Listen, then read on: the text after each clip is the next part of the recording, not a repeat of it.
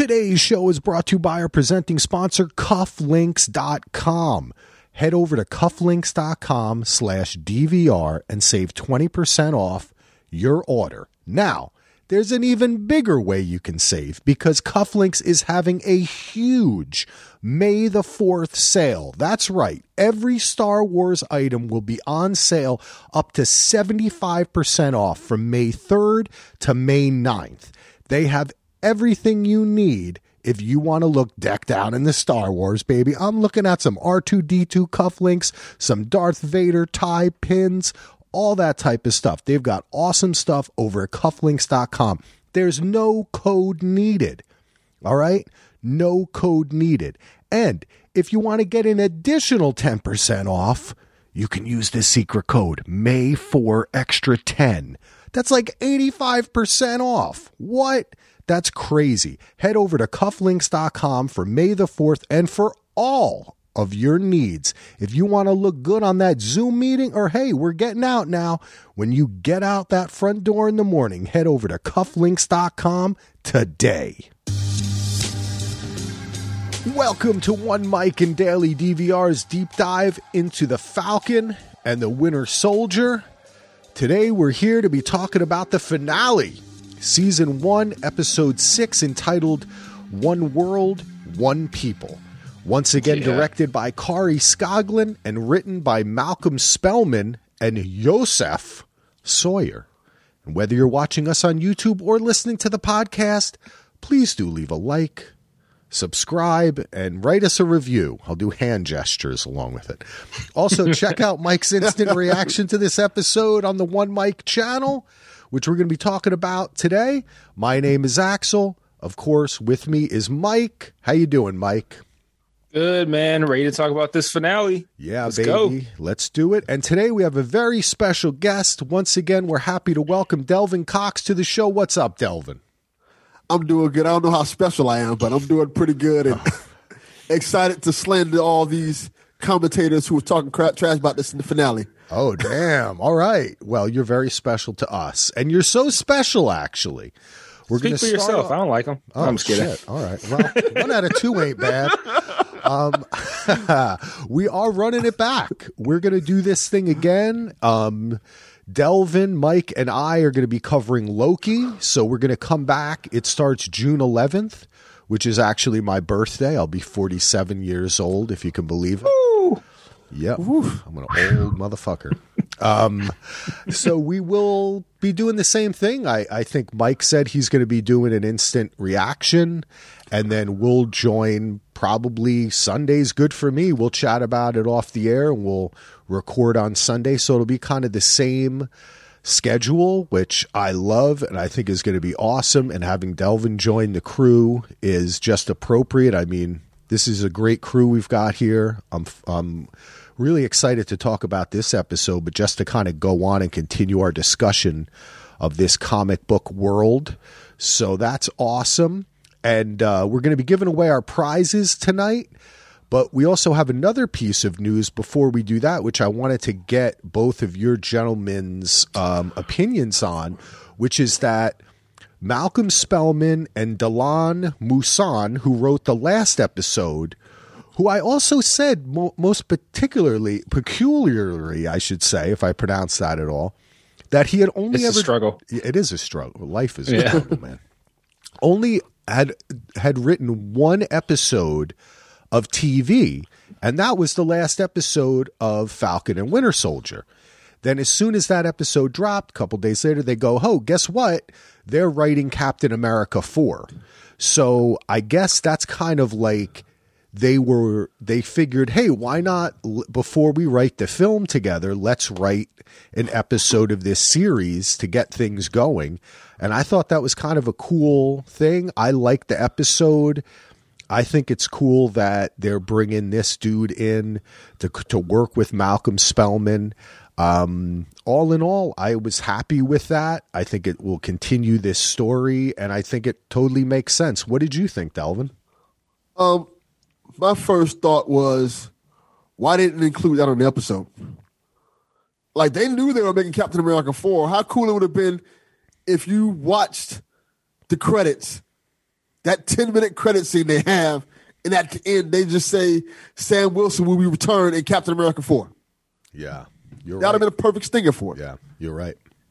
Well, As opposed to showing this little article right after it comes out and it's like, hey, by the way, Captain America 4 is a thing. Like, oh, really? You could have just you could have made a bigger deal about it.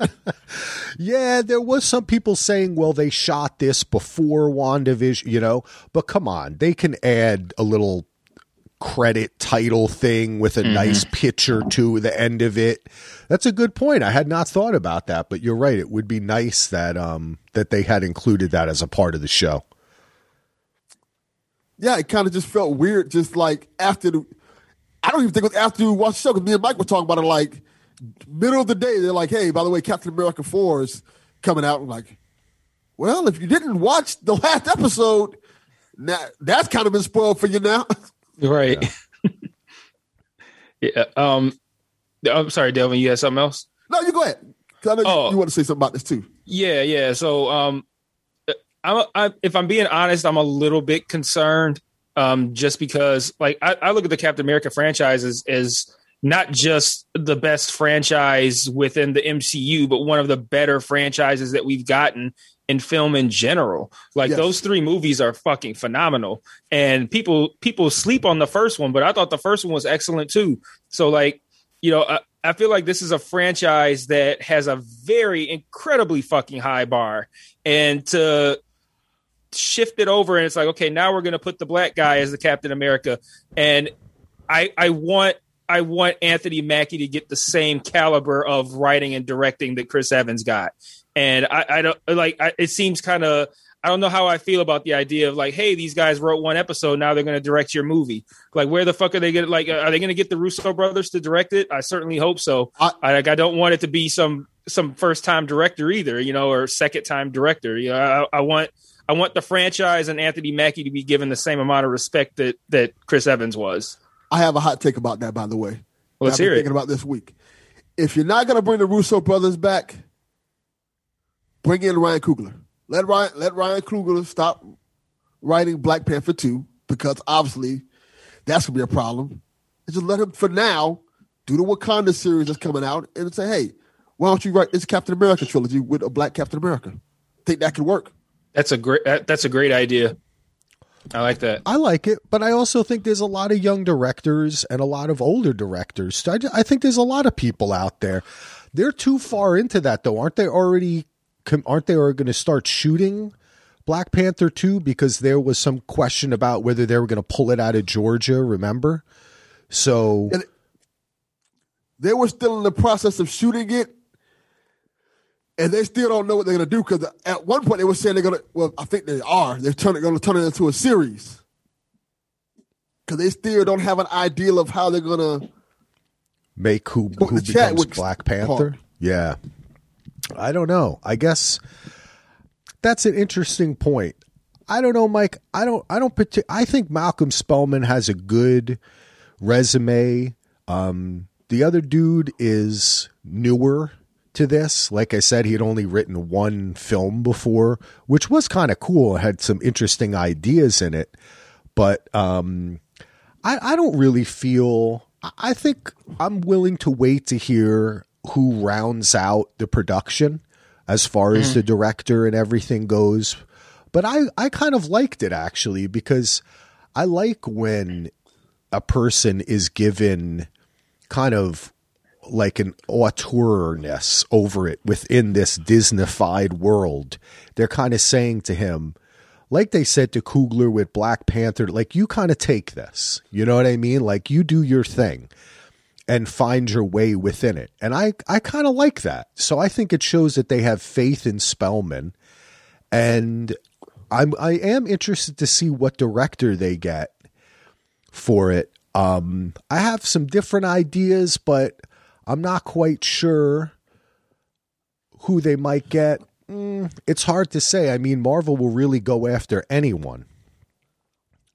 Um, I know you look like you had an idea, Delvin. I have a far fetched idea too, which I think is outside the box, but I think it'll be cool if they get him for just this one movie. What about Spike Lee? Oh my god, that would be amazing, dude. Especially considering yeah, I don't know if Spike could do comic this though, dude. I don't know. I don't know. He's he's too independent. Like to put him inside the confines of anyone else's world or anything is I don't know if you can do that to Spike. He's too much of an artist, man. You know, this, like this is this is my thing with it, and this is why I'm kind of I'm kind of leaning towards Spike Lee because, and this is the problem that some people had with this episode. Captain America, Spike Lee joint. I just can't see it, man. It's fucking This is the crazy. thing. When, and, and He this, could is, this do- is the territory we're in now with this situation because yeah. I feel like a lot of people didn't get the social commentary behind Captain America. Well, at at least this episode, and the fact that hey, Captain America now, whether you like it or not, is black, and with being black, the social issues of being a black person wearing that, holding that mantle is going to come with it. And when I think about that, who better to kind of give that social commentary than Spike Lee? I mean, I, I, I can't disagree in the fact that I mean, I think Spike Lee is an amazing director. He's one of my favorites. Malcolm X is one of my top 10 favorite films of all time. I can't dispute. I just don't know whether or not he would have the desire at his age to be I don't think told do what to to be do. I, I think I think he liked it because of the challenge, and he, it'll be like one of the first really, really Yeah. big, with the exception of Black Panther, big superhero films with the main characters are African American. So that would probably pique his interest, but yeah. I don't know if he's Disney material in terms of like, hey, I'll follow y'all lead. No, Exactly, yeah. Spike Lee, Spike Lee. It's, you're gonna do what, you, what I say you're gonna do. I'm gonna do this my way, and if you can't do it my way, I don't need to be here. I, I think you, you know what would be cool though is you could get that Spike Lee that famous shot where he puts the person on the trailer and they just move, but this w- this time it could be the shield and the shield is just flying through space, right? And like you're moving with it, and then like you Oh, hear someone boy. yell, "It's the shoes!" it ain't the shoes. Um, I have a pick, and I think this is a little out there.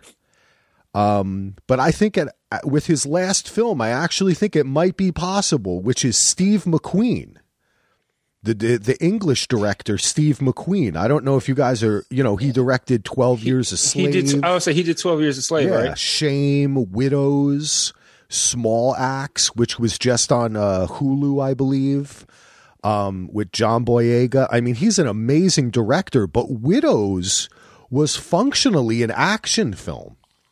I never saw Widows. yeah, it's pretty good. It's pretty good. And I I wanted to. I just never got to it. yeah, it's kind of out there. But when he did Widows, I was kind of surprised. But then when I looked back at some of his earlier work in the UK, he did do like more kind of like street hustler type of stuff. So I think that, um, like Gangs of London, which is a popular show that's out right now. But um, I think that he might be kind of an interesting pick for the movie I kind too. of, I kind of like that. Yeah. I do kind of like that. I just, I, cool. my, my, again, like my concern is less about putting somebody on it new because they're gonna fuck it up. It's more kind of like, you know, I, I like to see, you know, when, when you said like uh the example of Coogler, just like handing him this franchise and like, hey, do your thing.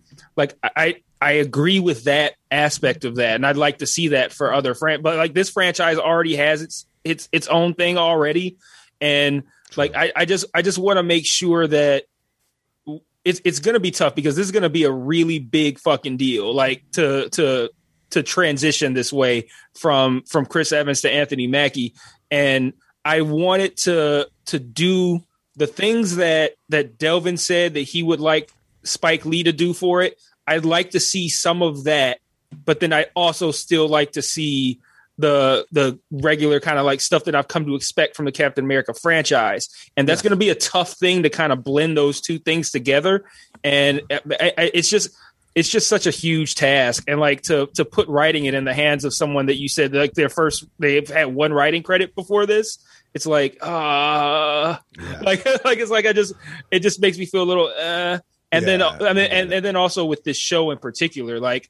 I, I, I, we have not shit on this show by any means, but I'm also not looking at this as like, oh man, this is this was a phenomenally written show. So I'm perfectly uh, okay with with this guy doing the movie uh, on it because it, like as, as far as the writing on this show has been, it had it's had its it's had its ups and downs. Put it that Yes. way. Yeah. Yeah. I agree. I agree on that. All right, cool. Well, listen, let's get into the show.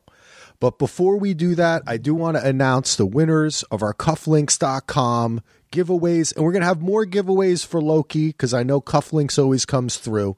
So we had two items that I put my my hand in a hat and I picked out all the names of the people who left comments on one mic and on Facebook and who emailed us and all great people like Joanne and Andy and Scott and Joe and Tim and Bill and so many other people. So the first thing we had was a set of Marvel Argyle socks. These are awesome, people. I have a set of Star Wars socks just like this.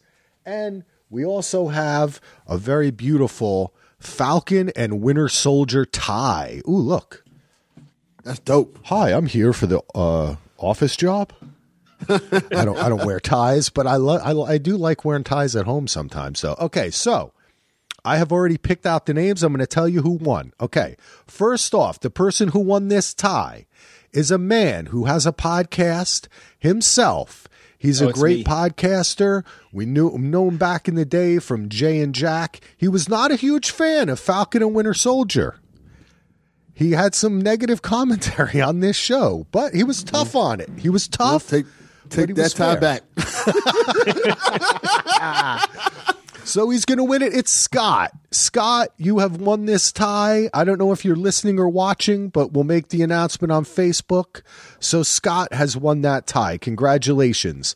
Now, who won this? It is a a one mic fan, Joanne. Yeah, is the winner cool. of the socks, baby.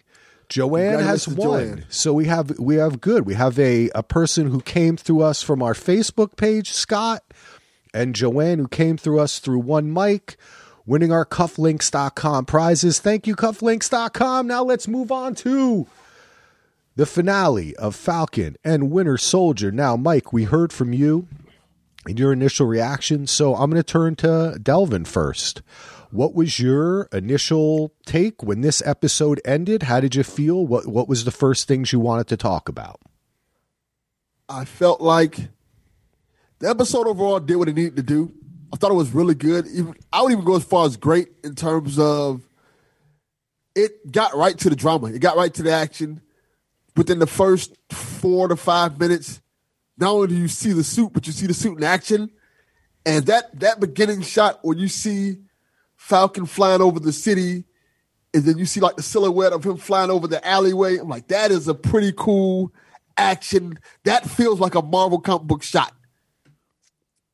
And it overall, that was like I said, it was great. There was a lot of good action in it.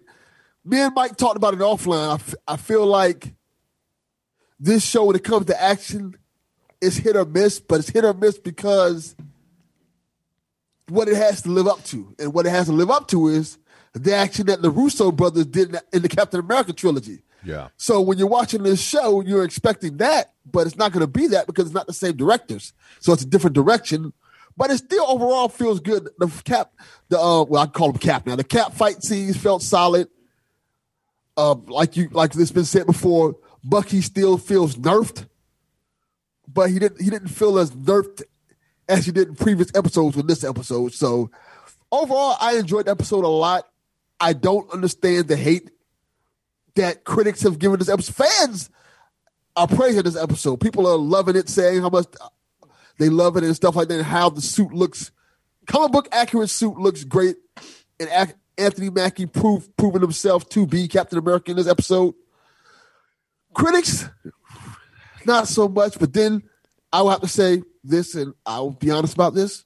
Sometimes critics aren't the dictators of what we love. So don't pay attention to critics and pay attention. Listen to the ones that you love, people that you trust, like the one mics, like the DVR, like you know. Like us, motherfucker. Yeah, that's good. All right, man. Yeah, I I, I have a I have a question I have a ahead. question for Delvin real quick. I'm sorry, Axel, cut No, you of off. I just I, I wanted to ask Delvin this. Like what what have you been seeing negative from the critics? Because and the reason I ask is because even if you are somebody who didn't particularly think this episode was all that great, like these are six pretty even episodes. Like it's not like you Yes. have oh episode one is amazing, episode episode two sucked, episode No. three was middling. Like they're all about the same level of quality. Like I, I don't I can't see somebody who liked the first five episodes watching this one and going, "Wow, what a piece of shit episode that was!" Like, so, like, I'm like, what are they saying? Because like, it's it's it's the show has been, if any, if nothing else, it's been consistent. Funny you should say. that. I'm going to pull up one of the the um reviews right now that I that um Fowler had sent to me. Like this review can't even be accurate because it was so vastly different than what everybody's thoughts were. Give me one second. You guys can ch- chat for me. While I Oh, look okay. Um, I will. I want to make one comment that Delvin brought up, which was the nerfing of Bucky, and I think that one thing that we talked about when we originally talked about was that how his power, his power was kind of tied to his own emotional state and his own like belief in himself. And one of the things I noticed in this episode was that when he's using the arm to try to open the door and he's trying harder and harder, and then he finally kind of gets, he hears the people yelling and he really gets emotionally into it. I think there's actually a little bit of a look on his face of like kind of just feeling his struggle throughout and then he opens the door and then when he lets everybody out one of the one of the people says like thank you so much. You're a hero. And he looks at them and he's like i'm a hero? And then he proceeds to the next person who comes up to him. He throws him across the room like he did in winter soldier? Like, so i do think that the quote unquote nerfing of Bucky, which totally happened, was tied to him not using his full strength because he was afraid to hurt someone and he was afraid to kill someone. And in the end, I really liked that. There was to- my biggest complaint of this whole season and this episode was I I I really liked everything about it. But the thing that got me was this really is should have been called the Falcon. You know, like it, he didn't even really need to be called the Falcon and the Winter Soldier. You know, he Yeah. Winter Soldier could have just appeared in it. They could have cut a lot of Bucky's shit, and it would not mm-hmm. have affected this show at all. There we, oh, man, I was just about, I You was know. waiting to say the exact same thing. And that's sad too because I love Bucky. But that's okay in another sense that they were I don't know. I almost feel like they may have announced this show without quite knowing what it was going to be. Like they got excited about it and they were like we need a new Captain America, so let's get people invested in a antagonistic kind of thing that turns out to not be that at all because there was no there was no point during this entire run that somebody said Bucky should be Captain America. It never Not happened. Never came up. It never even came up. So there And I- I was think- no fight between them to, for the shield.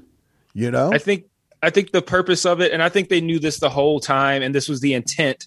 And th- th- I don't know how how one may perceive this if this were the if this is the case, but I feel like the the, the goal after seeing the whole show, I feel like the goal the whole time was to use this as a vehicle to make Sam Captain America, and they didn't really feel like they could make the Falcon like and just be like, hey, let's make a Falcon show where we make Sam and a Captain America.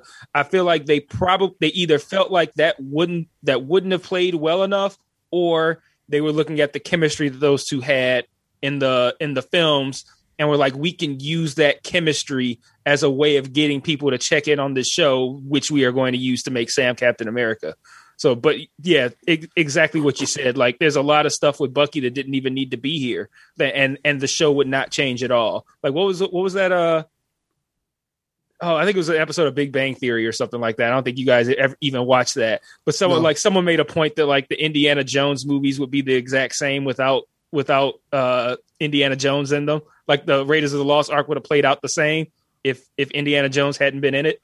And I'm, I'm like, I, I, haven't watched Raiders of the Lost Lost Ark since hearing that, but like that's kind of how I how I looked at this. Like, yeah, like a lot of this wouldn't have been any different without Bucky. Yeah. Now you got me thinking about that now. the Raiders, I'm t- yeah, I'm like, think about it. I don't know. It's been Raiders would have, yeah, Raiders kind of would have played out the same way. Now that I think about it, I, I well, I think that uh, they that's a that's a question there, Mike, isn't it? Because from the perspective that the show has taken, confronting different things. I mean, especially like the racial inequities in our society or the way people deal with it as well. It makes you think were they worried that they couldn't do just a Falcon show? But probably so.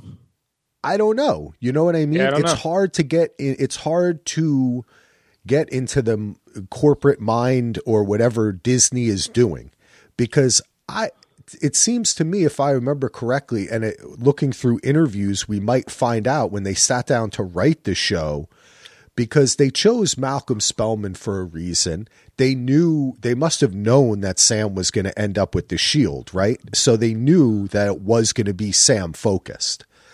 Um, but the Bucky stuff just was not important to the show, and especially in this finale. He basically, you know, says, tells Yoshi about his son, looks at them through a window, and that's it.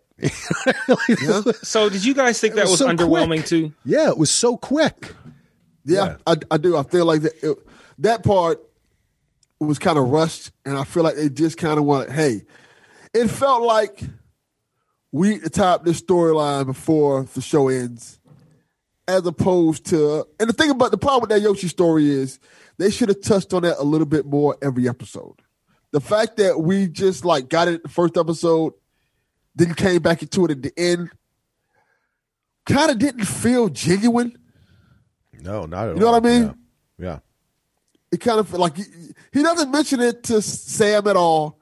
He doesn't mention his trouble. He just kind of like, you know, we we know he's dealing with it, but his friend, his friend, and we get people can say they want to. They're friends. They're one hundred percent friends. The animosity from the beginning of the show to the end of the show was almost not there. They were just being guys, being guys, and having that animosity towards each other because of they lost. They both lost a friend. Essentially, they lost their. They both lost their best friend and now they kind of have to lean on each other. So when it comes to most of these storylines, I feel like most of them closed out. Some of them better than others.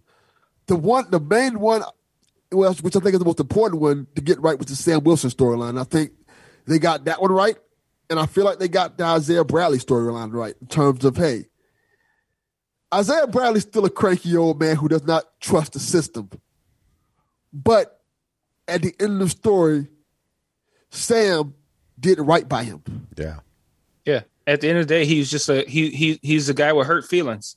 I Yes. mean, like that that that's I don't want to minimize obviously spending 30 years in prison or anything like that, but like at the end of the day there's a guy who um all of his all of his uh hatred or even if it's not hatred but however ne- negativity that he feels um it's all based off the fact that I did this good thing and I was shit on for it.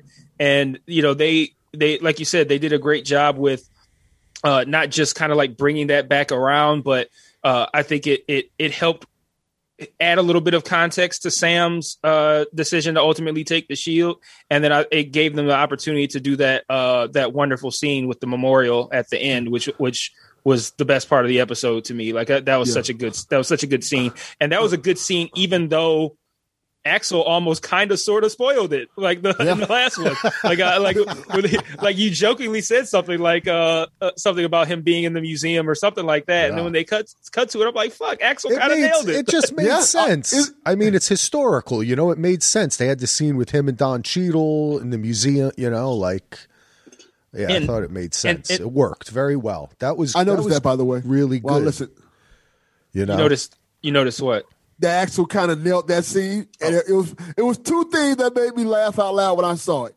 When I saw that, it's like Axel nailed that, and then when me and Mike last week were talking about Red Wing being in the updated uh, Captain America suit, And then when I saw him pop out of the Yeah. news, I'm like, holy Totally. crap, we we nailed that. That's awesome. Yep. Yeah, and you remember I, I complained earlier in the season about the uh the undramatic ending of the original Red Wing. Like, y'all gonna make a bigger deal out of this. So, I, but um, I, I wanted to make a point that Axel kind of kind of kind of talked about a little bit when he talked about tying the uh the memorial scene at the end of this episode to the to the scene with Don Cheadle in the first episode, and I think that's why I found the the the the wrapping up of the Yoshi storyline to be underwhelming. It's because like like when I look at shows like this or, or, or shows period, uh, I kind of look at like wh- why was this here? So like you know when I when I saw the scene of um well not the scene but the the whole the whole part of the story in the first episode with with uh him talking to Yoshi and us finding out that he killed the son and uh, you know when he was the winner. So all that kind of stuff right? Why is this here? So for me I'm looking at it like they showed me this because this is going to come back around at some point later and it's going to have some this this seemingly irrelevant story is going to tie back into the main storyline at some point somehow and like that's just kind of like how I you know that's just what I pick up on based upon just how just how, how many shows and movies I've watched, what I've come to like expect and what I generally see. And for that storyline, it, it, it's my fault. Maybe I built it up to something more than it it was. But like I don't know, I expected it to. I mean, it did come back around. It did tie in, but it was like it felt like such an afterthought, like like like a post credit scene or something. Like, oh yeah, th- you remember this from the first episode? Yeah, let's go talk to him real quick. End credits, and it's like, oh man, like I thought that was gonna Yeah. be a much bigger deal. Like like I I felt like that was an opportunity from episode one. I'm like. This, is gonna. Uh, this is an opportunity for a great moment between these two. Whenever this situation gets resolved, like I think it's gonna be a whole thing where the dad's gonna be pissed off, and and they're gonna they're gonna be at odds for a little bit, and then they're gonna reconcile. Like I think it's gonna be a whole thing, and it was all just all of that time they spent on that in the first episode with the whole the whole date, all that kind of stuff, all for that fucking like forty five second. Just like, oh yeah, you remember this? Now we're gonna close this out. I was know like, what I- that was really disappointing to me. You know what I would have liked that it would have did if they would have did the exact opposite of Civil War in terms of when Iron Man found out that Winter Soldier killed his mom and dad, he flipped out and lost it. I felt like they could have did a great scene where Yoshi kind of just like, you know what, I forgive you. I know everything is fucked up. Yeah. I'm happy you told me. I forgive you. Let's move on. That's Yeah, what I thought too. I want man. that closure. Yeah, that's what I'm saying. I wanted more. Like maybe he hugs them and they cry, and then Yeah. instead of looking through the window at them, he's at the bar with them, and we get Yeah. at least some sense of a completion here. That there's a reason why Bucky went through this because he's still on the outside looking in at the end of this. He, it's not. It's as though we have not seen this journey that we want to see in characters on a TV show, right? Like that's the arc. And we're not seeing that arc. It's like it got here and then it kind of went back here, but it's a, just a little happier. You know what I mean? Like he's still at the same space. So the buck leaving the note, uh, leaving the notebook on his um, his therapist's uh, desk was a nice little touch, but I also was a little annoyed at that because I was like, wasn't that Steve's notebook too? Don't you want to keep that? Like, keep it, put it in a museum or something. Like, don't give it to that grouchy lady, even though I love her on Bosch. Um, I just, it was, it was off. I can only hope that, um, the, that they it's like Bucky is tied to Captain America, whoever Captain America is. And at some point, I do want to see him on his own, right? Like his Somebody made a character. joke about that too, by the way. What's that? Somebody made a funny joke about that on Twitter, saying that um they showed a picture of Bucky and Steve Rogers together as Captain America. Then they showed a picture of Bucky and Sam Wilson as Captain America. Says Bucky has the type. it's true, though, right? It's totally true. Bucky's the gimp. You know what I'm saying? Like they just keep on man. around. He's even got the leather. You know? I mean, come on. It's just he Oh, needs man. he needs to strike out on his own. He really does. Hey, hey, Delvin, did you find some of those negative comments? Because we were going to dive into that Oh, yeah. before. I'll, I'll read one of the. I don't want to name the company who did the review, but they were saying I don't want to read this whole thing, but it's a lot. It says, unfortunately, everything around the core storyline is a mess of rushed conclusions, which denies other characters the depth or exploration they equally deserve. This ultimately makes for a deeply unsatisfying conclusion to what other, otherwise have been a fascinating and thought, thoughtful examination of how the MCU deals with the world's hardest issues. That is a five review. Wow. A what do you mean a five? Five out of ten. Oh, Mediocre. Oh wow. Yeah. Okay. I, I mean, to to a degree that is accurate because that's exactly what we just said happened with the uh, with Yeah. the Yoshi storyline. But I don't feel like that was across the board a thing where it's like characters were underserved. Um, you know, it, it, especially if we're if we're talking about this specific episode. Um, Yes. Like I said, the show has been, if nothing else, has been consistent uh, in quality. And I, I, I don't see how you can look at this and be like, hey, all of a sudden I feel like everybody was underserved. Like, okay, yeah, we we mentioned earlier about Bucky, and then now this thing with Yoshi. But um, I don't know. I don't look at. I don't see this episode being somehow markedly worse than the other ones. Like I, that just seems very strange Yeah. to me. And to Yeah. and to kind of touch on the opposite side of that spectrum, I feel like John Walker was served very well in this episode in terms of somebody who, not saying he's likable now, but you can see the arc of this character who started off kind of being this kind of arrogant character who, like, I'm Captain America, things are gonna be done my way. But his arrogance kind of hid his lack of confidence in himself holding that mantle mm-hmm. then going forth and losing his best friend, then coming to this episode finding out that the person who killed his best friend felt like his best friend didn't even matter. And then when push came to shove, even with that Kmart shield he had, he had he had a choice to make whether he can be a spirit of vengeance, a la Ghost Rider, or do the right thing and save people. And he even though he willfully wasn't able to do it to by himself he made the right choice of like you know what? I'll put this my anger aside to save to do the right thing and that's something that shows a lot of character with him because he kind of went out his whole mission when he came back to that area was to kill the person who killed his friend Yeah. he did not have any other ideal on his head or whatsoever. He wasn't about for justice or nothing like that. He wanted pure revenge. And he left that situation being a hero. Now, was it the hero that we needed or wanted? No, but he left out that situation being better for it and not killing Karli, which he initially went out there to do. Now, where is where do they take him now though? Because like eh, you know, in the episode we we we see Julia Louis Dreyfus again, and she gives him the the fancy new suit, quote unquote, just a different color scheme, and he's totally hype about this, right? Like, yeah, oh, new suit, cool. And they spent a lot of time in this episode kind of trying to give him like a face turn, but I don't know about you. I don't I- feel like that's the direction they want to keep him in. I know exactly where he goes, in my opinion, what I think he's going to do. He's essentially going to be the U.S. version of the Winter Soldier, quote unquote. All the co op missions that they don't want people to know about, the dirty stuff, he's going to be doing. That's what that's what I think too, which was why it's interesting to me that they had this character be just a complete and total heel for the entire series until that one moment, like in this episode when he's not, and then there we're gonna take him back there probably. I, don't- I don't know. I, that just Yeah, seems odd to have have him, have him be good interesting for a moment. This is the interesting thing about it. We don't necessarily know if Julie, Julia Louis Dreyfus' character is a good guy or bad guy. I feel like she's more in the gray area.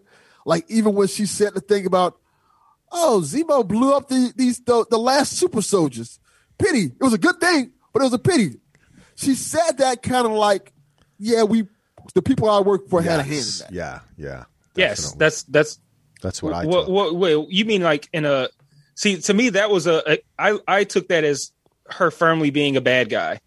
Yes. Like she oh okay, you said we didn't know if she was gonna be a good I- or bad guy. I, I'm like I feel like she's in the gray area. Like she's doing what's good for the people that she works for. And yes, they may work for the U.S. government, but we don't know. especially with the whole Winter Soldier thing where Shield was Hydra and Hydra was Shield. They was all melt together. We don't know what she necessarily thinks is the good of the government. They may be I good. get, I get what you're saying Yeah. now. I get the distinction you're making. Yeah, definitely. But I well um Oh, I was going to say Mike, I think this is like in the beginning when I kind of liked John Walker. Uh, and it was because of the actor and because of other stuff he had been in, but I that's why I gave him the benefit of the doubt in the first scene when when especially that scene when he's there with his wife before Good Morning America when we really learn about him. Um, and in the conversations that he has with Lemar, you see a man who is somewhat suffering from maybe PTSD from his experiences in Afghanistan. They talk about that day where everything could have went where it went wrong, you know, and there's that connection that is also mentioned with with um, Sam, where like, come on, we've got to get our heads back together. I know how tough it is to be a soldier.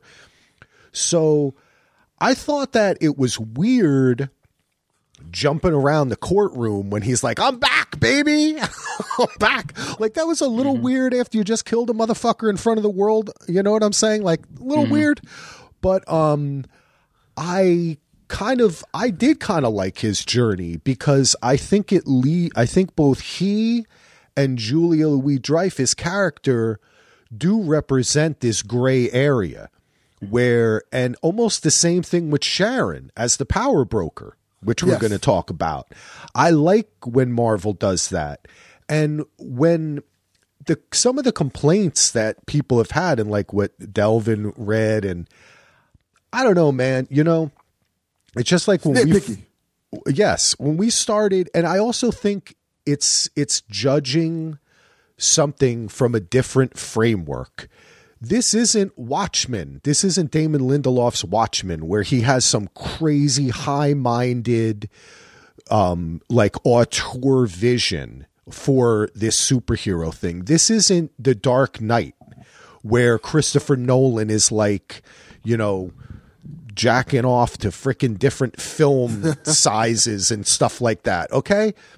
This is a more generalized story. It's a superhero moral tale, right? It is in many ways allegory for what's going on in the world today.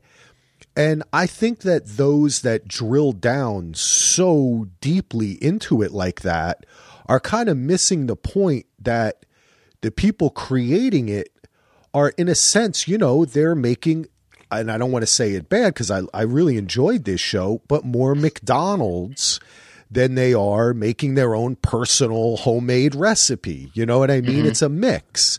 And when you do that, you do have to appeal to a wider audience and you do have to deal with larger themes rather than drilling down into individual characters where we spend an entire episode of Bucky grappling with killing people while he was a super soldier being controlled by word you know so i would have liked a little bit more of bucky but i'm not mad at them. Like i still liked what we got and i still thought what they did was interesting.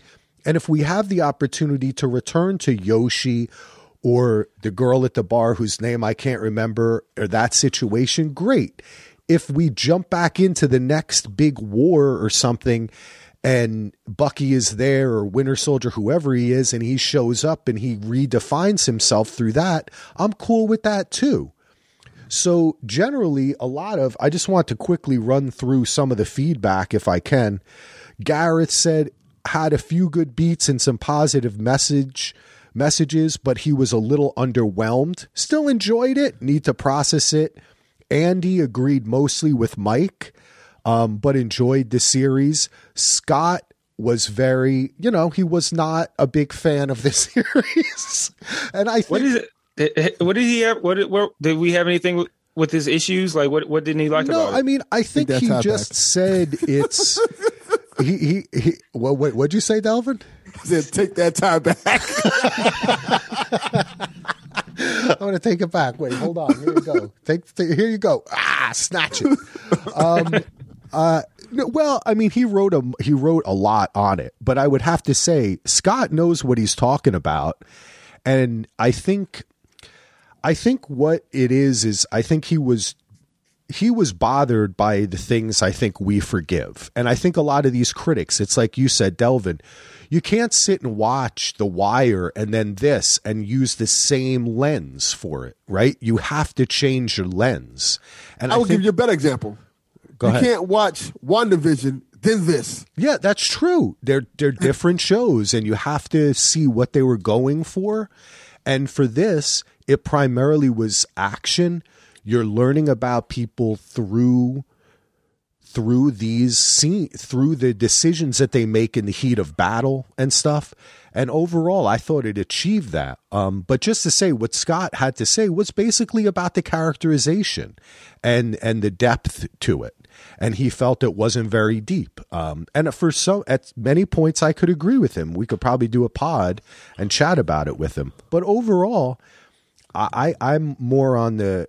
I think we're we all agree. I was I, I watched the, the first half hours like an action scene. Yeah. It was ama- I loved it. I was It's like, a mini Marvel movie. yeah, I was riveted from the beginning. I was like, I'm in, baby. And then there were some things I was disappointed about, but generally speaking, for Marvel and what they've done over all these films, they are learning how to get deeper into the characters, and this is another positive step. It's not the end, it's not the best series ever, but it's another positive step towards learning how to get more in depth with these characters while still including all the cool shit that we love. I'm gonna give one of the highest praises I can give for this show, as opposed to something else. I watch. I'm one of the people who watched WandaVision and liked WandaVision a lot. I know Mike had was mixed mixed on it and things like that. That being said, I would not watch WandaVision again. I would 100 percent on a day when I have nothing to do watch the whole Falcon and Winter Soldier again Yeah. because it's that kind of show. And I think that's the vast difference between these shows. WandaVision feels like something that you can watch once and like, okay, that was cool for the moment, but once you get the trick about the show and you get that vibe for the show, you're like, okay, I'm done. I see what I need to see with the show. I can move on. This show, much like The Mandalorian for that matter, I can go back and watch both of those shows over and over again. Like, oh yeah, just for the action sequences and the fun little banter and things like that. And I think that's that's important to me. Yeah. Watching rewatchability is very important to me. Just going back and like getting back into that world for a, a few episodes, especially since it's short. It's only six episodes, so I rather I can see myself easily getting back in the six months down the line and saying, let me just watch Falcon and Winter Soldier again and getting the feel for it, as opposed to shows like WandaVision. That's high praise. Yeah. in my And, opinion. and I think also I have to stand up for some people who don't get a lot of praise in film production, who are stuntmen, who are uh, SFX people, uh, stuntmen and women, SFX people, just the um uh, the the vehicle wranglers, the the costume design, like we love to talk about premiere TV based upon the depth or artistic innovation we see. But we often forget that some of the action scenes in this show are the best that have ever been in a TV show.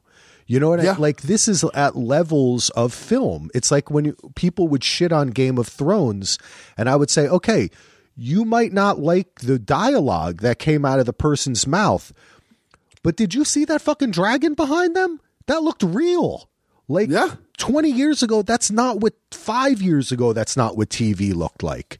So I I am I'm okay as a viewer and as a kind of a critic um to say, okay, we can level out here and this show may have not had at like all the emotional depth that I've wanted out of certain characters um but the the just the quality of the production is amazing. I keep on thinking back on that little walk through the German countryside that Sam and Bucky had in like what was that episode 3 when they're just hanging out and that, was just gorgeous. Like it, that looked beautiful and I mean, I don't know.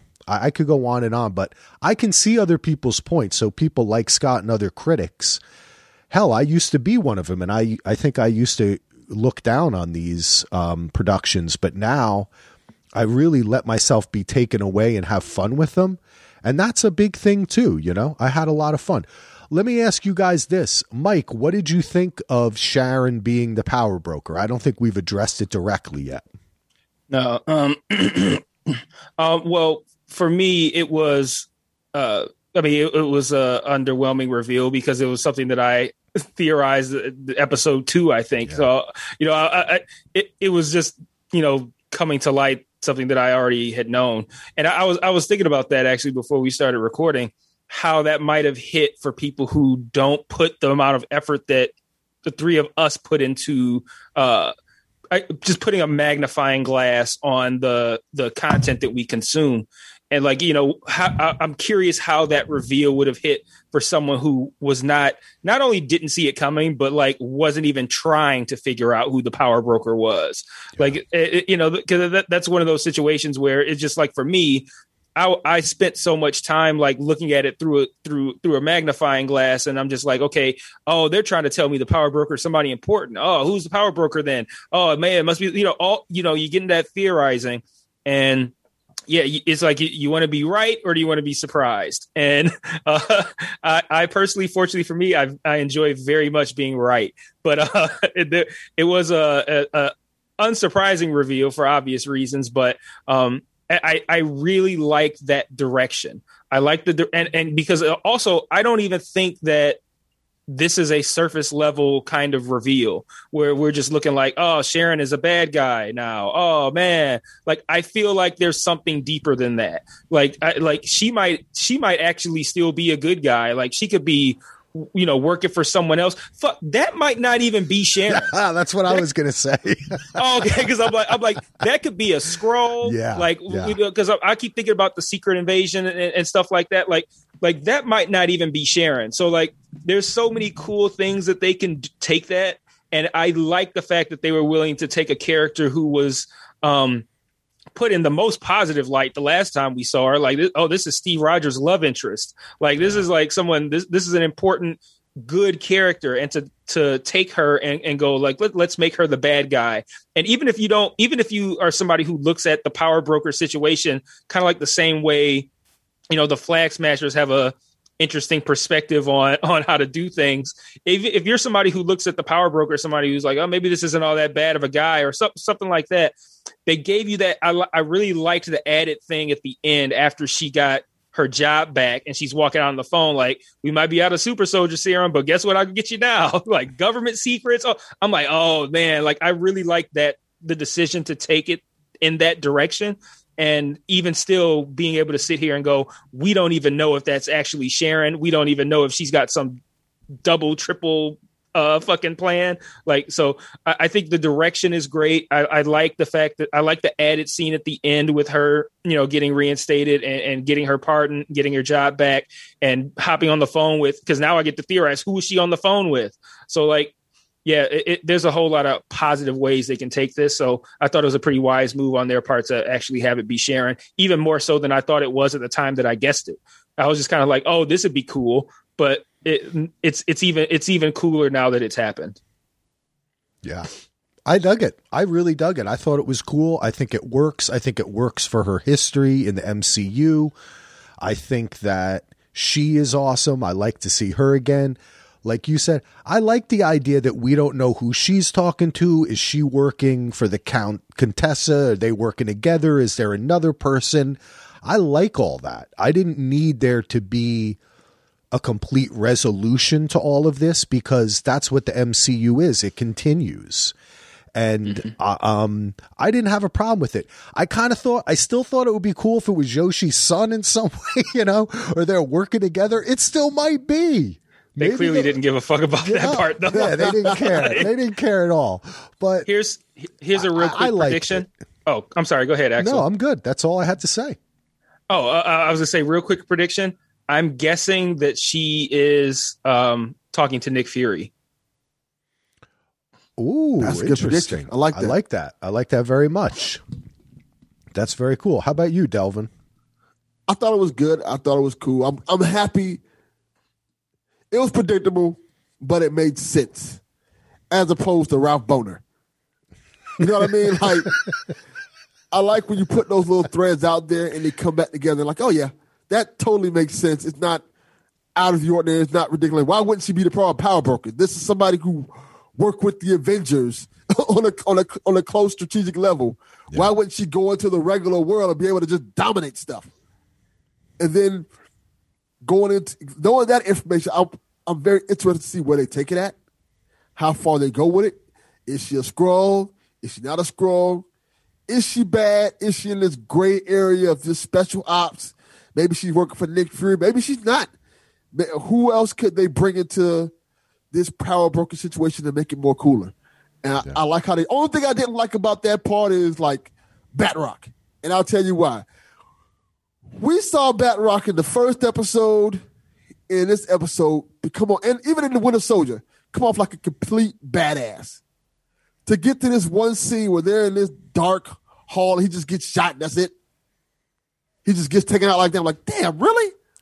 He done did all this leaping and cool fighting, and Sharon just shoots him one time, and apparently he's dead. Like, come on, man. Like we we could have gave him a better ending than that. I hope that's not the the last we see of Batroc, no. but if it is, I'm like, come on, man. No that's, way. We'll see him corny. again. I think we'll see him again, Delv. I agree. I think that that to me had all the earmarks of, oh, that was so quick. We're definitely seeing him again. Like that mm-hmm. he had because that's kind of his thing. He pops up you know, and I think he's a pop up guy and he's going to pop up again. Um, overall, okay. I like, yeah, I think we all agree about the Sharon thing. I think it, it does lead to a whole host of other cool espionage, spy, weird stuff. And I love the Nick Fury idea. I think that's really cool.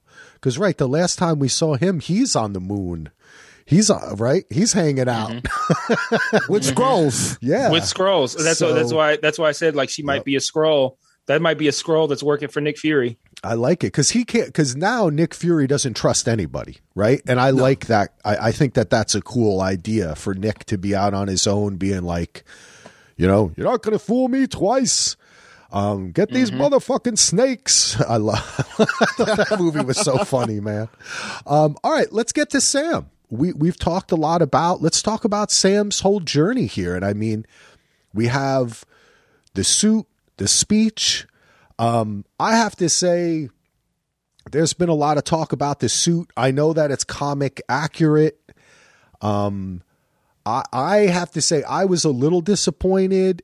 Reason why is because I wanted them to jump and him it to be more like an Iron Man Captain America Falcon suit. I wanted more like it just seemed it looked a little puffy to me. Just the actual construction of it didn't look so solid. The wings were awesome and what he was able to do with them and the cool shit he did.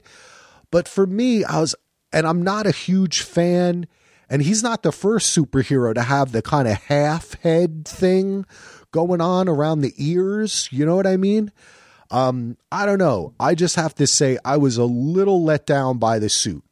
He was great. The acting was great.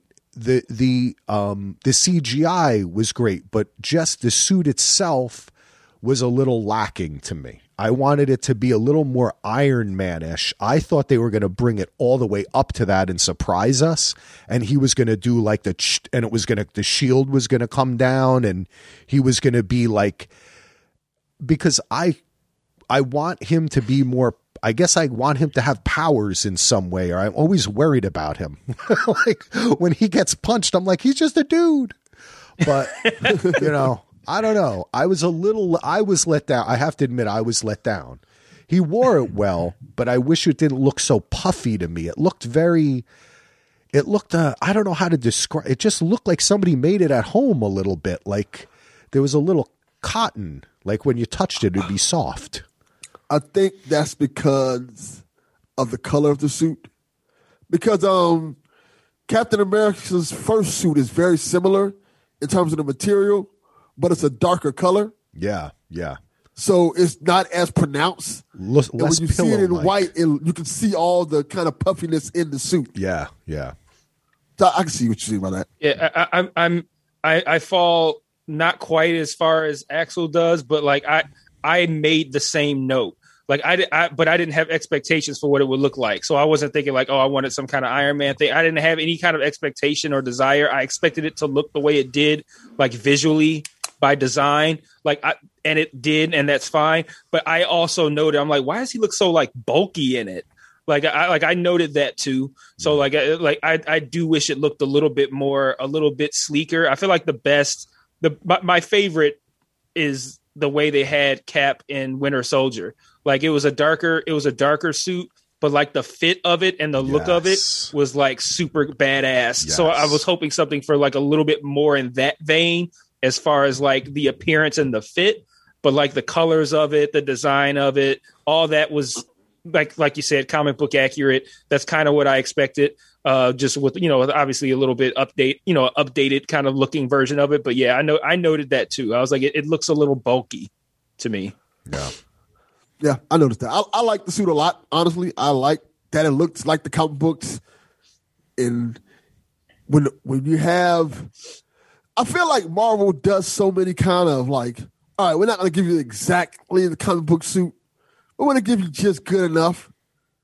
And to see them get so far to like, no, we're going to give you a comic book suit for this one. I'm like, that's pretty cool. And I like the fact that the wings are a lot more durable. Yeah. I think me and Mike talked about it before. Well, like last week we talked about it, had that conversation. Like, hey, them wings get tore up a lot, and the fact that like first first bat when you see them in action, you see a helicopter hit the wings, and it's like, well, that didn't do anything to the wings. like, oh, okay, like these wings are a lot stronger than the ones he had before. I think that's pretty cool. The way he moves with them, Yep. the thrusters in the back that are kind of gives him kind of this almost a power booster in terms of like he, how now he can lift up a truck. Like, okay, that's pretty cool. If you push the bu- boosters on and stuff like that, so he's kind of a little bit stronger, but not really. It's because of the boosters on the on the suit kind of gives him a little bit more of an edge. It gives him a little bit more power to him. So while he's not as strong as Cap, he has a little bit of boosted power. Yeah.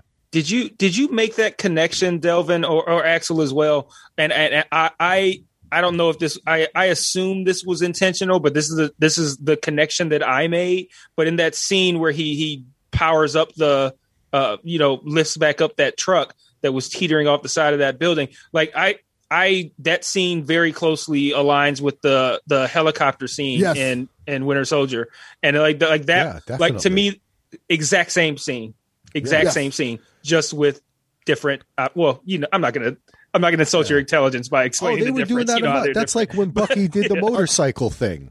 You know what I I, think- mean? Yeah, they were they were they they they did a couple of they did a couple of uh callbacks through action in this episode that I thought were really cool. And I have to agree with you guys. I love the wing part. I'll say it again. The I just wish that the wings were the whole outfit, you know? I loved everything they added. I liked the way that he was um, he just seemed like to be yeah maneuvering and just in tune with the suit you know what i mean? And it was scraping on walls and doing all the and when he went down into the water and he shot back out and you could see the lights coming it was the action was amazing. I don't have anything i mean it's just it would just be me for a half an hour going that was cool you know? I- Yeah, it the- was the really suit cool. Feels a lot more powerful. Like it can go underwater now, and it can speed through water. It can go through flight and flies faster. It moves better. It gives him more fighting ability. Apparently, yeah it's pretty cool. It's pretty cool, and it works for the character. It's like, hey, we know Sam Wilson isn't strong as Captain America, but he can do a pretty uh, some few few cool things as well as just a regular human in this suit that's kind of specifically made for him. So I thought that was pretty cool. I like when it wraps around him and envelops him because I also almost feel like the suit is like almost like a ship. Like if he went far enough into space, it could like wrap around him and he could be like, I got my own spaceship. You know what I mean? Like he's flying around or something. I th- I love that aspect of it. I just even wanted to, um, and we'll see more as time goes on. But really, for me, it was just a puffiness. Everything else I thought was pretty awesome. He did seem stronger. Mike, I have to agree with you. The fight with Batroc was, uh, in comparison to calling it back to the Captain Yeah. other Captain America fight, was just not there. You know, it was it just seemed a little rushed and I, I but it was also a bit like Sam getting used to still like this whole thing at certain points. He's learning how to use the new suit. Um, that fight was a little er, for me, but all the other action stuff was just super. Like I, I don't know, man. I'm just watching it going awesome. Cool. Yeah, I was like, they were probably about 17 minutes or so into the episode, and th- that's when I looked at looked at my not my watch, but looked to see how, the the progress bar, like how far I was into the episode, because I'm like, this just opened up like just balls to the wall action, just like from Yeah. the jump. And but and then when I looked and saw that I was like 17 minutes into the episode, it became clear to me. I'm like, this is gonna probably make up most of this episode, Yeah. and I'm totally here for it. so yeah, definitely. yeah, it was pretty cool. let's talk about the speech because I think that that was um, a big deal. I mean, we we're kind of skipping past, I guess, you know, the stuff that happened with uh, with Karli, and we talked we talked about the flag smashers, but what there's been a lot said about this speech that Sam gave. I both liked it and disliked it for its length. I disliked it because I felt at some point, I one point I was like, "Man, he's still talking." Like this is like this is a long fucking speech. But I also liked the way that it was. He kept he wasn't repeating himself. He was taking it to the next level. Like every time he said something, and I I I really like that because I think that this show it did take a chance and sometimes like we talked about with the police incident in the street it didn't come off as successful as we thought with other things with Isaiah it did I thought that this was a bit long a bit speechy but it was a speech but I thought it was great because it was like in front of the world and he was just kind of it was like I felt like he was challenging himself in the speech, it seemed like, you know? He was getting lost in the ideas in a sense, but he kept on elevating it. I I don't know. Overall, I thought it was pretty cool that they took the time to include this in the show and was rather surprised they didn't cut it down more. What were your guys' reaction to this? You want to go first, Michael? Want me to go? Because I have some interesting thoughts on it. Well, you, you can go ahead because I've already talked about a little bit on the initial reaction anyway. And then Axel, the length of it was something I was going to talk about a little bit too. So you can go ahead. I feel like this speech was the show talking to the viewers. And what I mean by that, because everything that he said in the speech was parallel to everything that's going on today in society. And I think they did that intentionally. Like even the whole thing where he was he was basically talking about a lot of things he was talking about. He was talking about the issue with Black Lives Matter. Yeah. He was particularly talking about this issue with kids in cages in this country. Because he one of the things that struck me what made me realize what he was talking about was he kept saying, like, you guys have all the power. You senators, you people in politics have all the power, and you watch all this go on and you choose to do nothing. And he kept saying that. He kept saying things like that, like, hey, everything that's going on and all these people that are having problems, these people, because the flag smashers, you could compare them to the immigration situation in America and how these are people that kind of get left behind, kind of get neglected, kind of get pushed to the side, kind of get told that, hey, you don't have you don't have any rights or privilege to what's going on in this country. And Sam Wilson at this point in time was telling you, like, no, all these problems that are going on in this country, you can fix. You just choose not to fix these problems. And me saying this as a black man in my position of power, I know that the the bullseye can be put on me saying this, but at this point in time, I'm I don't care. Because somebody's gonna take the heat for this, it's gonna be me. But you guys are gonna have to fix these issues. And, it's gonna be taking more than just Captain America going around beating up people. When you guys have the power to solve these problems, I think that's kind of just the allegory for America.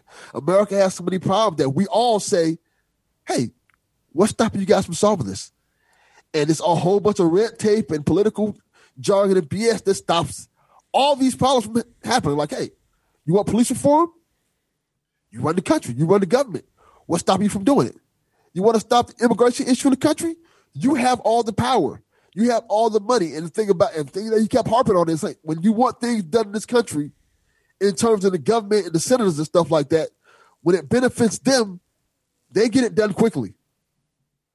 But as soon as it comes to benefiting others, then they have a problem with it. I think that was a really cool, interesting way to do it, even if it may have been long winded or not. But that point felt like they put that there to put out a message for not only the people who are on the show, but to the viewer themselves. Yeah. Um, yeah, totally. I, I, I, it was definitely that. Like they were definitely trying to say, "Hey, we want to talk to the viewers, and this is how we're going to do it."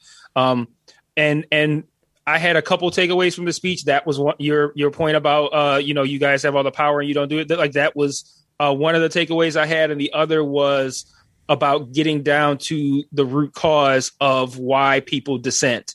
And you know, he talked about the flag smashers, and, and the the best part of the speech to me was when he said something like these people died to to to make their point like have you ever given any thought as to why they would be willing to do something like that and that is was the most interesting part to me because that's that's how that's again that's what we're dealing with here right now. You hear people say, uh, "How dare Colin Kaepernick disrespect the flag?" And people don't think like, okay, it's not about the flag. It's think why is he doing this? Why is he kneeling?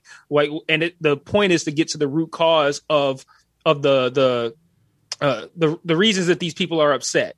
And I feel like that's something that we really needed to to get to. I liked that aspect of of of talking to the audience that way and making that point. But um, I also liked there were times where they cut back and forth while he was while he was speaking, and they had a really good shot of Isaiah and the grandson watching him. And I, yeah. I can't recall, but I feel like he looked like he was tearing up, like watching Sam on TV uh, saying he what was. he was saying. Yeah. So, like, you know, I thought that was a really cool shot. Um, and then, like I said, the only kind of negative that I took away from it is I did feel like it was a little long because it's one of those things where, like, you know how if you have like like a like a gag on a on a show, right? And you guys you guys are familiar with the the Family Guy gag where Peter yes. hurts his knee and goes like like for a real long time. Like, and you have something like that where it's like when you first see it, it's not that funny. Then it it goes on for a really long time, and it starts to be funny for how long it's taking, and then it keeps going, and then it's not funny anymore. That's kind of what the speech was for me. It was kind of like, oh man, he's making some great points. I love how they're talking right to the audience, and they're telling us what's going on in this country. And it was like, it, still okay. It, it, it, got to the point where I'm like, okay, maybe you're maybe you could ease off the gas a little bit here. like, it, it, almost feels like they were like, "Hey, we we're glad you enjoyed the show, but we're going to hear everything we got to say right now." Yeah. Yes, exactly. If you want, if you if you want this show to continue, yeah, you have to listen to all these things. Yeah, you go you gonna get this uh, enlightenment. Yeah, yeah, I, I was, exactly. Yeah. And it was all good though. Like I'm not. I don't think that they misstep. I don't think that there was. Um, something when I rewatched it that I was like, oh, wait, that's kind of hinky. No, I think that all the points he made were great. I thought that, um, especially Delvin, I like what you said about the immigration thing because that's an interesting point that I picked up on too. And it's part of the whole flag smashers, which is that they are going to move these 20 million people now, right? Like yeah. it, it, it's going to happen and, and the MCU is going to have to deal with this. And this is going to be a further tale of the post blip world. And I like that. I think that's cool, but it also brings into account when people in our country say, we don't, why are people from Honduras coming here? Why are people from uh, whatever South American or Central American country coming he- to America? This isn't their country. And they neglect to understand the effect that the United States has on their country, or the reason that they might be coming here is because of things that went on on a higher level between countries and a, and a world economy. And I think that I find it extremely interesting that the MCU is taking that on because that's also something that Disney as a company gets a lot of shit on, which is that one world, like, you know, the colors of Benetton. Disney wants everybody to be equal, but we're America. But a lot of people are like, but America's better, you know? And we're sitting here going, no, like, let's listen to other countries. Let's talk to other people. Let's find out about their stories, why they did something. Even going back to 9 11, where, I mean, for 20 years, it's been anathema in this country to do the old thing one person's freedom fighter is another person's terrorist. And I think it was pretty brave of Disney to bring that to the forefront of this series here, which is to actually talk about that, which is like, think about why a terrorist does what they do. They don't do it because they're just a stock bad guy that they were cast in that role. Like Yeah. these are actual human beings doing this. So I like the speech. I liked the format of it where like the whole world is watching, you know. Um I like the way they played into it. They never got around to clearing up the whole police incident and they never brought it up again. but it did help Bucky get a little woke. Um and uh in general, I like that Sam became Captain America in the way that he did in the show. I like the way they dealt with it. Mike, you ra- made reference in your initial reaction when the person said, "That's Black Falcon." And then he said, Yeah. "No, that's Captain America." right? Like eh, but it That- was that's that's me just that's me being me. I, I- you know I just don't like that kind of shit. Like don't give me this fucking corny eight the line written by an eight year old. Like if I could say your line at the same time as you, eh, no, come on. it's Like I, I admit that's me be, me doing the most. That's just me being me. But come on, man. That's okay. Like, but it did it made a it made a it was making a point in a sense. You know what I mean? Like Yeah, it was. we can evolve and change and he is Captain America now. So accept Mm-hmm. it, motherfucker. Like you know what I'm saying? He's not Black Not- not- Falcon. not He's only Captain that, America. I, I was about to say Dev was probably going to say the same thing I was about to say. I, I think I am because not only that, but comic books have a bad history of every black superhero. They just put black in front of his name, like Black Bolt, Yeah. Black Panther. Yeah. I think that was kind of making a joke about that and the pun about like, hey, we don't have to name every black superhero Black something. Exactly. And but and I think that was kind of like, hey, maybe we need to stop doing that. Maybe like, hey, Falcon is just Falcon. He's not Falcon anymore. He's Captain America. Let's stop calling our black superheroes black something. right. Like it's it's something different. Uh it- It's yeah. funny when you think about it, but Well, it's I mean, not I funny it- because it's reality. Like it's like, hey, It- yeah, like me being a comic book fan for thirty plus years, it's kind of hard to be like reading Af- comic books that reflect me and Mike for that matter, and every character like, hey, there's Black Lightning. There's Black Bolt. There's this su- black superhero who's talking about jive turkeys and stuff like. Like, come on, like, Yeah.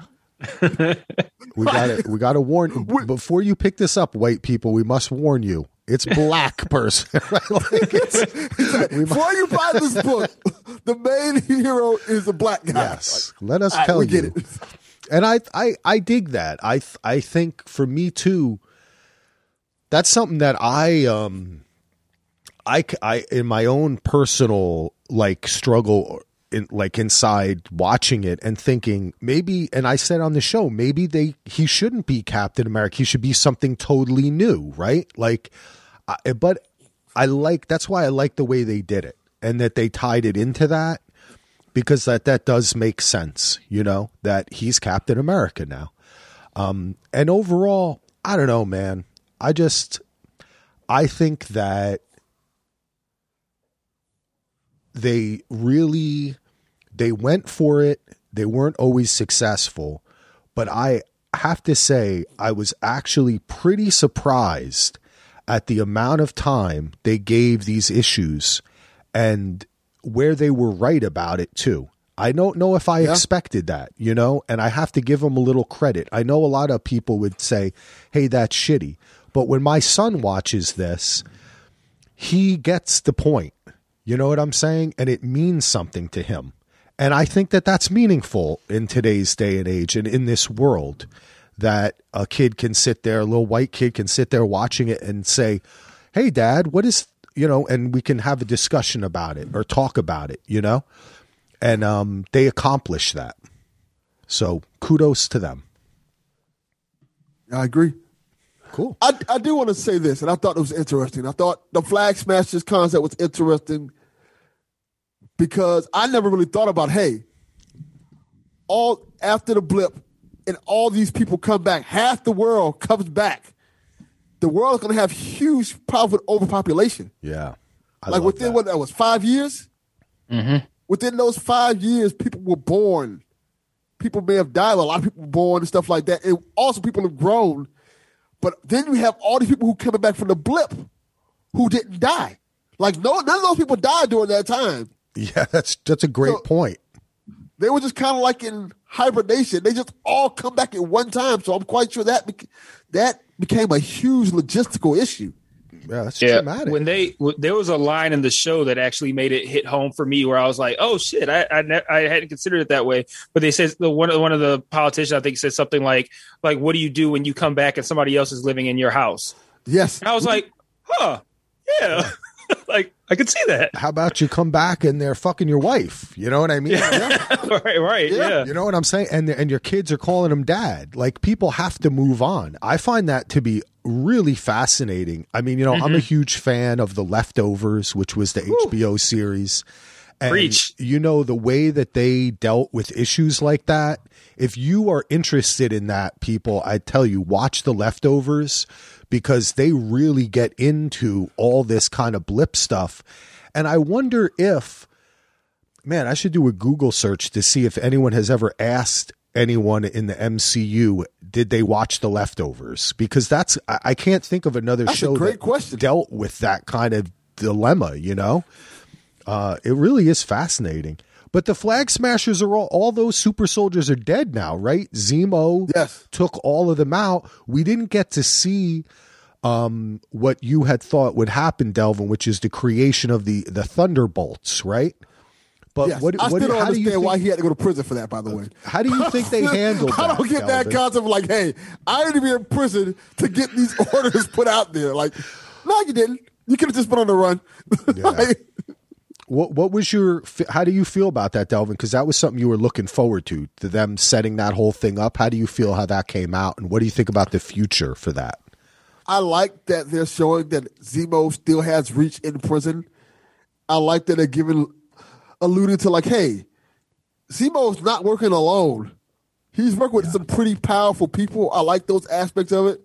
I still don't understand why he had to go to prison unless there's another ulterior motive to that. Like maybe he's in prison to find his own group or something like that. But otherwise, I thought it was okay. I like the fact that they're like, hey, there's no more super soldiers. Let's get that idea right out the window right now. Um, but overall, it's cool. I, like I said, they they tied up the story pretty well, but I think they could have done more with that. And I'm interested to see how far they go with developing the genius and intellect of Zemo and see if all these things tie together, maybe in the Captain America 4 or somewhere else down the line. Yeah, I'd like to see him get his own series. I That'd be interesting. I love Daniel Bruhl. I think he's an amazing actor, and I think that I like what they did with Zemo. This uh, this series, we never even got a chance to talk about that hour long dance mix of him going like this that Marvel released, which I thought was fun. I like that kind of character. You know what I mean? And I think that he's unique because he his his reason for being I feel is fully fleshed out and I can understand like where he's coming from. He speaks his mind. He's not just like nameless bad guy. So I I, I thought it was pretty cool. And I, I liked I liked the way a lot of the end of this episode was like a coda, like we got to wrap stuff up. But we knew that was going to happen that way, and I kind of like that they took out all those super soldiers, except for that one dude, that kind of really good-looking dude who was always hanging out with Karli. I kind of felt like he might have had a future in the MCU. I thought his acting was pretty good, but um, other than that, you know, they're all they're. I don't. We're not going to see. I think that is that the end of the Flag Smashers. You you think we're going to see them come back or anything like that? 100%.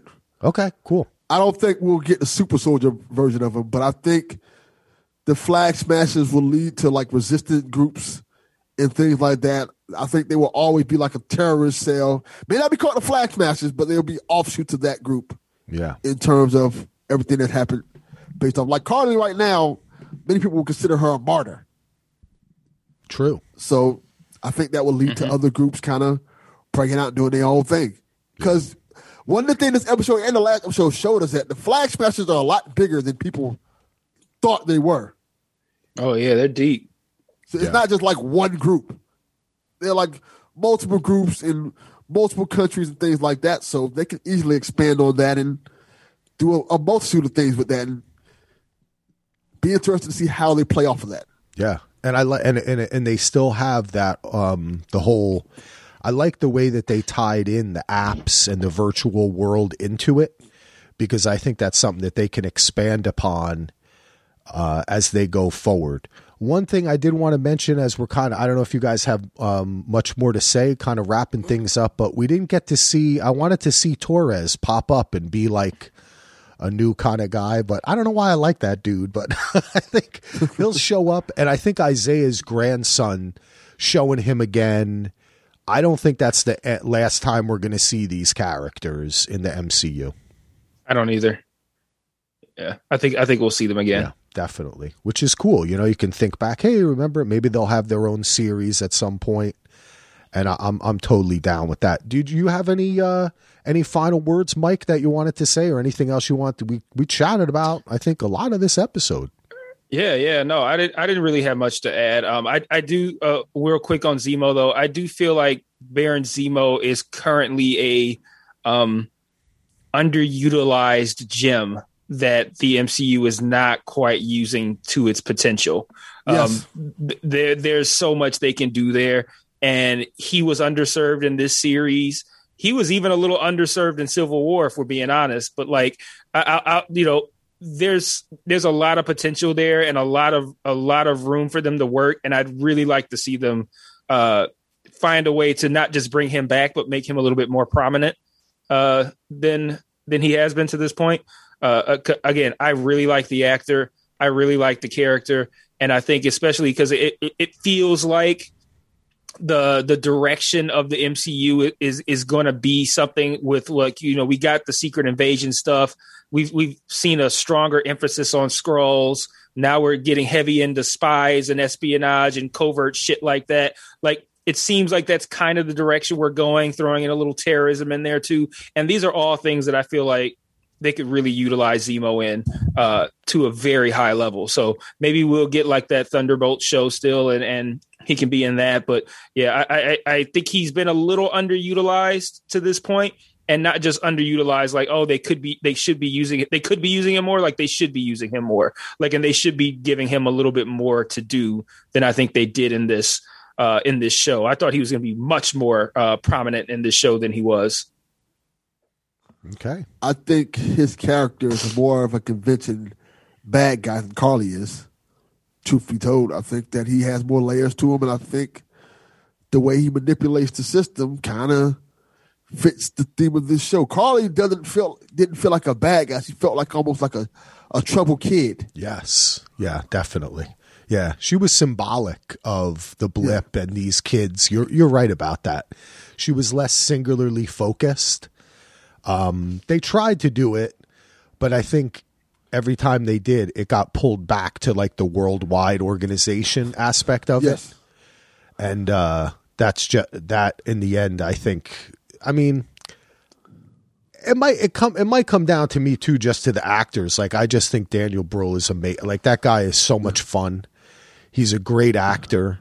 He's like just cla- like a classical kind of character actor that I feel like he could do anything. Yeah, really agree. great actor. All right, guys. Well, I don't know anything. Anybody have anything else they want to say before we get going? All right. Good. So let's do uh, let's do our little goodbyes here, Mike. Why not? Well, what's your final word on the season and this experience? Um, I think overall it's a very solid entry into uh, what is going to be, I think, an excellent small screen version of the MCU. I think it, by and large, you know, I had my issues with the first few episodes of WandaVision. There are some issues that I had here and there, nothing big with with this show, but by and large, I'd say they're two for two so far on um, their foray into the into the small screen. And I think, like, based on what they've done so far, and based on what the properties that they have coming out, like, I'm super super excited to see some of these uh, some of these upcoming projects. So um, I enjoyed the show. I'm going to enjoy coming back to do Loki. I'm sure Loki. I, I, I feel like Loki has the potential to be the best of these three. So like I'm I'm really really excited for the Loki show. And uh yeah, that that's all I got, man. Fantastic, Delvin. Kind of agree with Mike. I think this is a, a great start to the universe, and I especially like the fact that we're getting a feel for what these shows in this universe is going to be in terms of the TV universe of it. We're going to get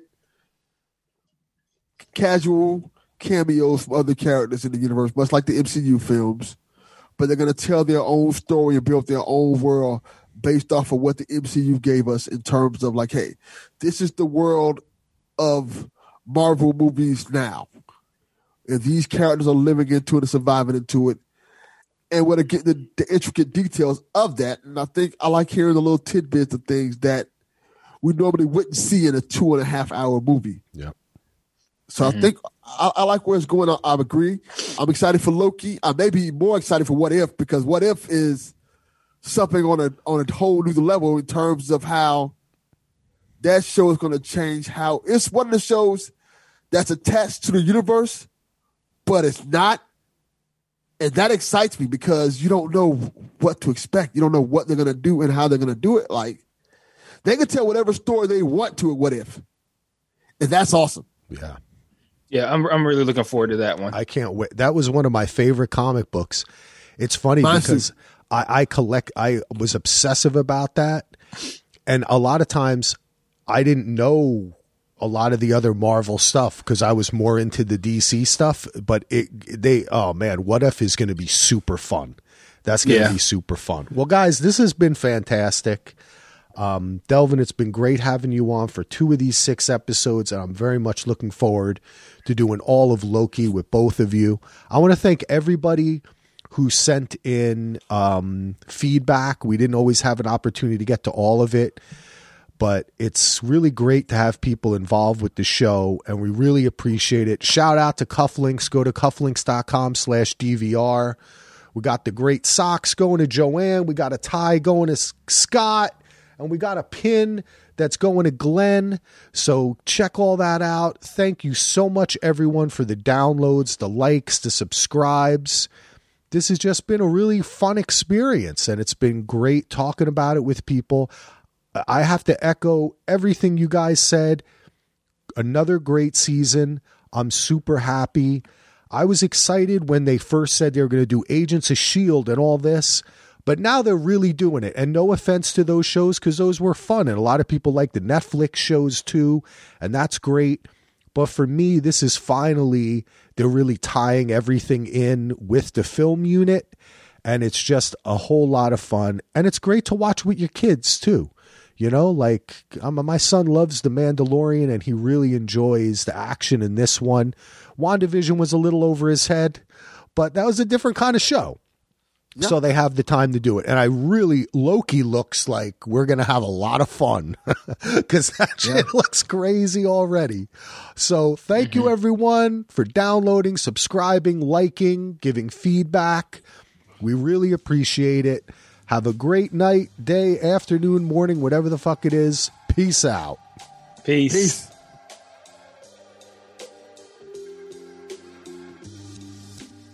Hi everyone, it's Axel Foley, and we're watching The Winter Soldier and the Falcon Soldier. And I just gotta say, guys, this this show is so fun. These, these Marvel movies should always be shows. They are so fun, so fun like Legos, just so fun. And that's all we gotta say for today, guys. See you later. Today's show is brought to you by our presenting sponsor, cufflinks.com. Head over to cufflinks.com slash DVR and save 20% off your order. Now, there's an even bigger way you can save because Cufflinks is having a huge May the 4th sale. That's right. Every Star Wars item will be on sale up to 75% off from May 3rd to May 9th. They have everything you need if you want to look decked out in the Star Wars, baby. I'm looking at some R2D2 cufflinks, some Darth Vader tie pins, all that type of stuff. They've got awesome stuff over at cufflinks.com. There's no code needed. All right? No code needed. And If you want to get an additional 10% off, you can use this secret code May4 Extra 10. That's like 85% off. What? That's crazy. Head over to cufflinks.com for May the 4th and for all of your needs. If you want to look good on that Zoom meeting, or hey, we're getting out now, when you get out that front door in the morning, head over to cufflinks.com today.